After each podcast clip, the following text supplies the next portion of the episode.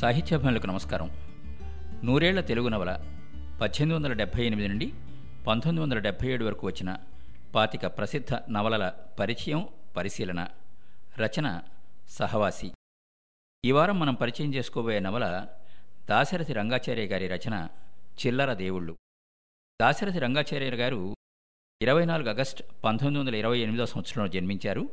ఎనిమిది జూన్ రెండు వేల పదిహేనవ సంవత్సరంలో మరణించారు. పుట్టింది చిన్నగూడూరు ఖమ్మం జిల్లా. చిల్లర దేవుళ్ళు నవల రచనాకాలం పంతొమ్మిది వందల అరవై తొమ్మిది కథాకాలం పంతొమ్మిది వందల ముప్పై ఎనిమిదికి పూర్వం. కథాస్థలం నిజాం రాజ్యంలోని తెలంగాణ పల్లె. చిల్లర దేవుళ్ళు నవల పరిచయం. అది నిజాం నిరంకుశ రాజ్యం. పంతొమ్మిది వందల నలభై ఎనిమిది దాకా సుమారు రెండు శతాబ్దాల సుదీర్ఘకాలం అసబ్జాహీ వంశీయులైన నిజాం నవాబులు పరిపాలించిన హైదరాబాద్ సంస్థానమే నైజాం రాష్ట్రం. హైదరాబాదులో పోలీసు చర్యకు ముందు అప్పటి నైజాం రాష్ట్రంలో అతి ప్రధానమైన అంతర్భాగం తెలంగాణ. తెలంగాణలో ఆనాడు కొన్ని ప్రత్యేక పరిస్థితులు నెలకొని ఉండేవి. ఒకవంక నిరంకుశ ప్రభుత్వంతో పాటు మత విద్వేష శక్తులు చెలరేగి పల్లెపల్లెకు వ్యాపించి హిందూ సంప్రదాయాన్ని తెలుగు జాతి సంస్కృతిని రూపుమాపే స్థితి. మరోవంక ఆ కర్కశ పాలకుల కనుసల్లల్లో జులుం చెలాయించే అధికారుల అమానుష కృత్యాలు.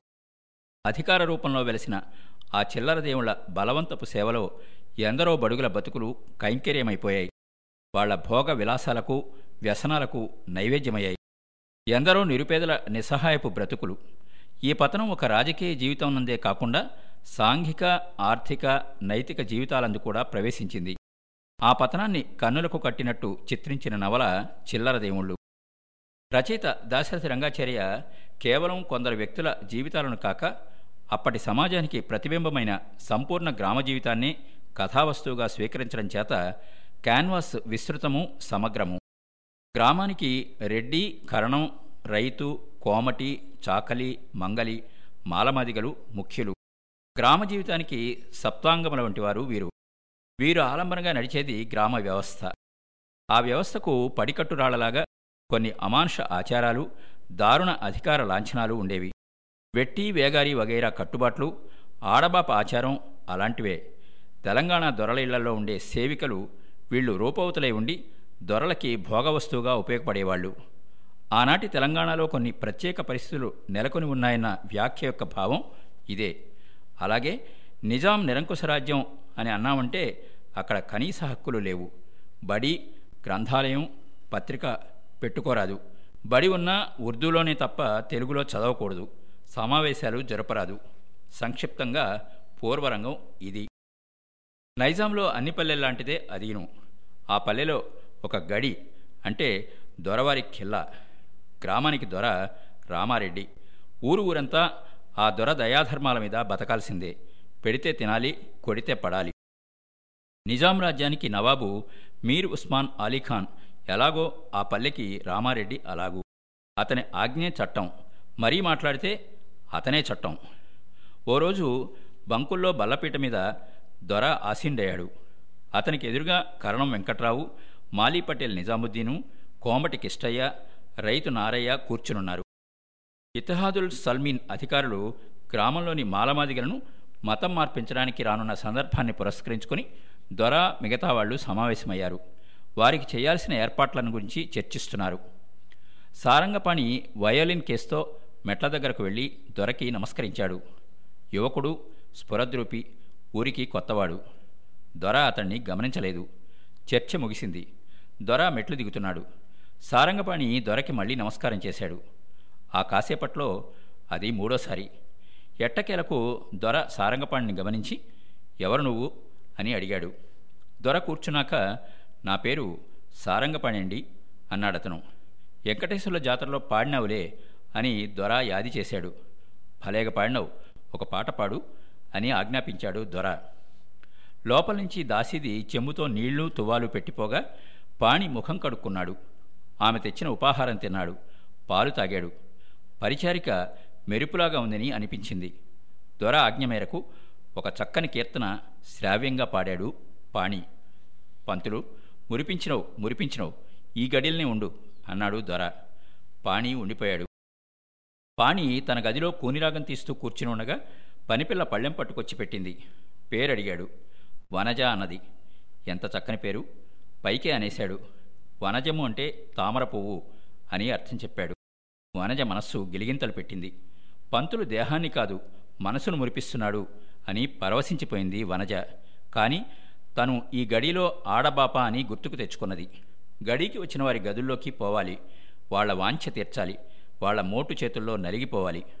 దొర రామారెడ్డి ఇల్లాలు ఇందిరమ్మ తమ్ముడు ఇందిరారెడ్డి తన కన్నెచెర విడిపించాడు. అటెనక దొర అతిథులు ఎందరో తనని అనుభవించారు. ఆడబాపల బతుకులు అంతే అని నిట్టూర్చింది. దొర పాణి ఉంటున్న గదిలోకొచ్చి కూర్చున్నాడు హఠాత్తుగా. పనులన్నీ అనుకున్నట్లే అయ్యాయి. దొరకి విశ్రాంతి దొరికింది. పాణి పాడాలి దొర వినాలి.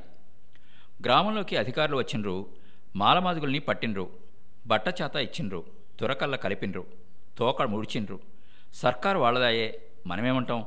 పట్నం నుంచి ఆర్య సమాజ్ పైన వచ్చిండు మంత్రం చదివిండు నీళ్ళు చల్లిండు మళ్ళీ మాదుగలను చేసిండు. ఇప్పుడు ముండా కొడుకులు చెప్పు కింద తేళ్ళయినరు ఇన్నవ కథ అని గ్రామంలో జరిగింది చెప్పాడు దొర. నిజాం రాజ్యంలో ఆనాడు మతం మార్పిడుల కథ అలాగే ఉండేది. నీ కథ చెప్పకపోతివి? అన్నాడు దొర పాణిని ఉద్దేశించి. దొరవారు మాది బ్రిటిష్ రాజ్యంలోని బెజవాడ. నేను తెలుగు ఇంగ్లీషు సంస్కృతం సంగీతం నేర్చుకున్నాను. ఒక నెల తేడాతో అమ్మా నాన్న గతించారు. దుఃఖం భరించలేక సంచారం బయలుదేరాను. నైజాంలో అడుగుపెట్టాను. ఆదరణ జరుగుతున్నది మీరు ధర్మాతులని విని వచ్చాను. మీ ఆదరణ లభించింది. సుఖంగా ఉన్నాను. రెండు సంగీత పాఠాలు ఇప్పించండి. మీ నీడన పడి ఉంటాను అన్నాడు పాణి. పాఠాలకేమి గాని ఒక పాట పాడు అన్నాడు దొర. పాణి పాట పాడాడు. పంతులు రాళ్ళను కరిగిస్తేవయ్యా. అని కళ్ళు తుడుచుకుంటూ దొర గది దాటాడు. దొర పాణిని కరణానికి పరిచయం చేశాడు. బిడ్డకు సంగీతం చెప్పించమని దొర కరణానికి సిఫార్సు చేశాడు. పాణిని చూసి కరణం పోరడు బాగున్నాడు అనుకున్నాడు. పుట్టుపూర్వత్రాలు అడిగి తెలుసుకున్నాడు. లగ్గం కాలేదు కదా రేపటి నుంచి తాయారికి పాట ప్రారంభించు అన్నాడు కరణం. తాయారు అతని కూతురు. నారయ్య కూతురికి కూడా సంగీతం ఏర్పాటు చేశాడు కరణం. పాణి తాయారికి పాఠం ప్రారంభించాడు. కాస్త కాలు కుంటిగాని తాయారు రూపురేఖలు పర్వాలేదు అనుకున్నాడు పాణి. తరువాత నారయ్య కూతురు సీతకు పాఠం నేర్పడానికి వెళ్ళాడు. ఆమె సంస్కారం అతడికి నచ్చింది. తాయారు మంచిది కాదు అని చెప్పింది వనజ. కరణం విషప్ మనిషి. జర హుషారుగుండాలే అని దొర హెచ్చరించాడు. కరణం పాణికి పైకమిచ్చి పట్నం పొమ్మన్నాడు. తాయారికి ఫిడేలు తెమ్మన్నాడు. దొర తన కూతురు మంజరికి సంగీత వాద్యం తెమ్మన్నాడు. మంజరి సంగీతం అంటే చెవి కోసుకుంటుంది. పాణి పాటకు ఆమె దాసి పాణి చూపు ఆమె గుండెలకు తగిలిన చెరుకు విలుకాని తూపు. పాణి పట్నం పోవడానికి ఎక్కిన బండి ముంగల ఒకడు బెడ్డింగ్ నెత్తిన పెట్టుకుని ఇంకొకడు ఉరికి రావడం దారుణం అనిపించింది. ఉరకలేని వాణ్ణి దొర ముల్లుగరతో బాగుతాడని విన్నప్పుడు పాణికి మనస్సు చివుక్కుమన్నది. పాణి పట్నం నుంచి తిరిగి వచ్చాడు మంజరికి చక్కని వీణను కొనుక్కొచ్చాడు. దొరకు పది రంగురంగుల గాజు బిందెలు కొనుక్కొచ్చాడు. పనివాడు బల్ల మీద సర్దుతూ ఉండగా ఒక బిందె చేయి జారింది. మరొక బిందె నేల మీద పడి ముక్కలు ముక్కలైంది. దొర వాణ్ణి లాగి కొట్టాడు. కాలితో తన్నాడు. బంతిలా గేట్లోకి పోయిపడ్డ ఆ అభాగ్యుడు పారిపోయాడు. ఇంత దౌర్జన్యమా? అనుకున్నాడు పాణి మనస్సులో. దొర దౌశ్యాలు చాలా చూస్తూనే ఉన్నాడు కాని నిస్సహాయుడు. నిట్టూర్పే తనకు చేతనవును. పాణి పాఠం చెప్పడానికి కరణం ఇంటికి వెళ్ళాడు. కరణం ఇంటి ముందు లంబాడీ తండా ఉన్నది. కరణం లంబాడీల దగ్గర పైకం తిన్నాడు. జమీను నారయ్యకు కట్టబెట్టాడు. కరణం అంతు తేల్చుకునేందుకు లంబాడీలు అతని ఇంటి ముందు గుమిగూడారు. పాణి లోనికి వెళ్ళాడు. కరణం పాణి చేతులు పట్టుకుని ఉన్నానని చెప్పద్దు. ప్రాణాలు తీస్తారు. ఇవి చేతులు కాదు అని ప్రాధేయపడ్డాడు. పాణికి తాయారంటే అసహ్యం. ఇప్పుడు కరణం విషం అనిపించాడు. పాణి బయటికి వచ్చి మోగగా సాగిపోయాడు. నారయ్య కుటుంబం ప్రాణాలు గుప్పిట్లో పెట్టుకుని కూర్చున్నది. దొర పది మంది వస్తాదుల్ని గడీకి కాపలా పెట్టాడు. పోలీసులు వచ్చారు తుపాకులు పేలాయి. నలుగురు మగవాళ్ళను ఇద్దరు ఆడవాళ్ళను పట్టుకున్నారు. కొట్టుకుంటూ తెచ్చి సావిట్లో వేశారు. కరణం ఎస్ఐ అమీను కలిసి తాగారు. అమీను కరణ్ డబ్బు తిన్నాడు. బాగా తాగి ఉన్న అమీనికి ఆడ ఆకలయింది లంబాడి ఇల్లాలు లక్ష్మిపైకి లంఘించాడు. ఆమె ఎదురు తిరిగింది. పాము ముంగిసా పోరు సాగింది. లక్ష్మి అమీన్ని కింద పడేసి రొమ్ము మీద కూర్చుంది. అమీను లక్ష్మిని పిస్తోల్తో కాల్చి బయటపడ్డాడు. లక్ష్మి చావు బతుకులో ఉన్నది. లంబాడీలంతా చుట్టూ చేరారు. లక్ష్మి బద్లా బద్లా బద్లా అంటే ప్రతీకారం ప్రతీకారం ప్రతీకారం అంటూ ప్రాణాలు విడిచింది. పోలీసులు లంబాడీలని స్టేషన్లో పెట్టారు. నానా హింసలు పెట్టారు. లక్ష్మిని తామే హత్య చేసినట్లు కోర్టులో లంబాడీలు ఒప్పుకున్నారు. లక్ష్మి పగ తీర్చమంది. అందుకు బతికుండాలి కాబట్టి ఒప్పుకున్నారు. అన్యాయంగా శిక్ష అనుభవించారు. పాణిపైన వనజకు మనసు ఉన్నా తను కళంకితను అని గుర్తు తెచ్చుకుని ప్రేమను వదులుకుంటుంది. చెల్లెల్లాగా అతనిని ప్రేమిస్తుంది. పాణి దగ్గర సంగీతం నేర్చుకుంటున్న మంజరి అతనికి దగ్గరవుతుంది. బతుకమ్మ పండుగప్పుడు ఏటి ఒడ్డుకొచ్చిన వనజ మంజరి పాణి అందరూ హఠాత్తుగా మొదలైన వానకి తలో దిక్కుకి పరిగెత్తిపోతారు. మరిచెట్టు కింద జోరు వానలో మంజరి పాణి.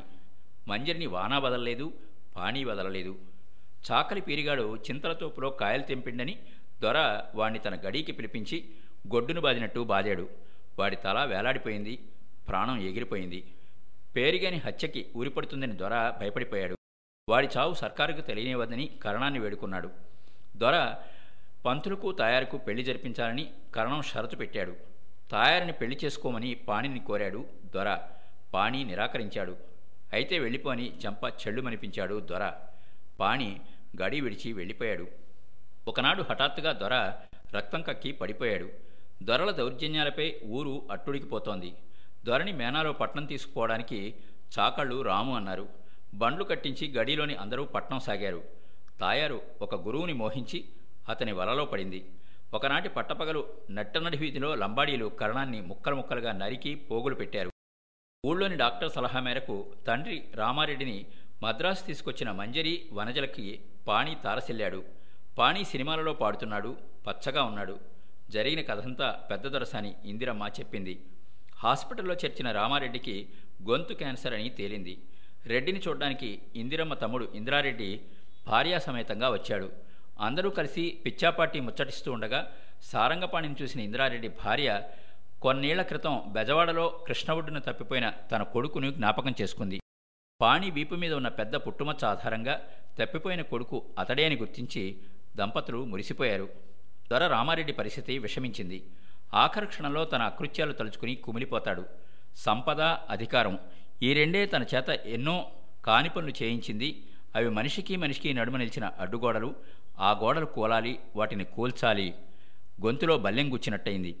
కెవున కేకపెట్టి చివరి శ్వాస విడిచాడు. నిజాం నిరంకుశ పాలనలో తెలంగాణ జనజీవితం ఎలా నడిచిందో గడిచిందో బట్టికోట ఆళ్వారస్వామి ప్రజల మనిషి నవల తర్వాత చిల్లరదేవుడు నవలలో దాశరథి రంగాచార్య గారు హృదయంగమంగా చిత్రీకరించారు. ఇది ఆయన తొలి నవల. ఆంధ్ర మహాసభ ఏర్పడి నిజాం సర్కారుతో రజాకారులతో జరిపిన పోరాట కాలాన్ని అంటే పంతొమ్మిది వందల నలభై రెండు నలభై ఎనిమిది మధ్యకాలాన్ని శ్రీ రంగాచార్య తన మోదుగుపూలు నవలలో ఆవిష్కరించారు. హైదరాబాద్ సంస్థానం పంతొమ్మిది వందల నలభై ఎనిమిదిలో ఇండియన్ యూనియన్లో విలీనమయ్యాక మళ్ళీ పాతకాలపు ధరలు దేశ్ముఖులు జాగీర్దార్లు కొత్త అవతారాల్లో తోకచాడించిన వైనం జనపదంలో ఆవిష్కృతమైంది. శ్రీ దాశరథి రంగాచార్య వరంగల్ జిల్లాలోని ఓ విద్వత్ కుటుంబానికి చెందినవారు. ప్రసిద్ధ కవి శ్రీ దాశరథి కృష్ణమాచార్యులు వీరికి అన్నగారు. శ్రీ రంగాచార్య సంస్కృత ఆంధ్రాలతో పాటు ఉర్దూ హిందీ ఇంగ్లీష్ భాషల్లో కూడా విశారదుడు.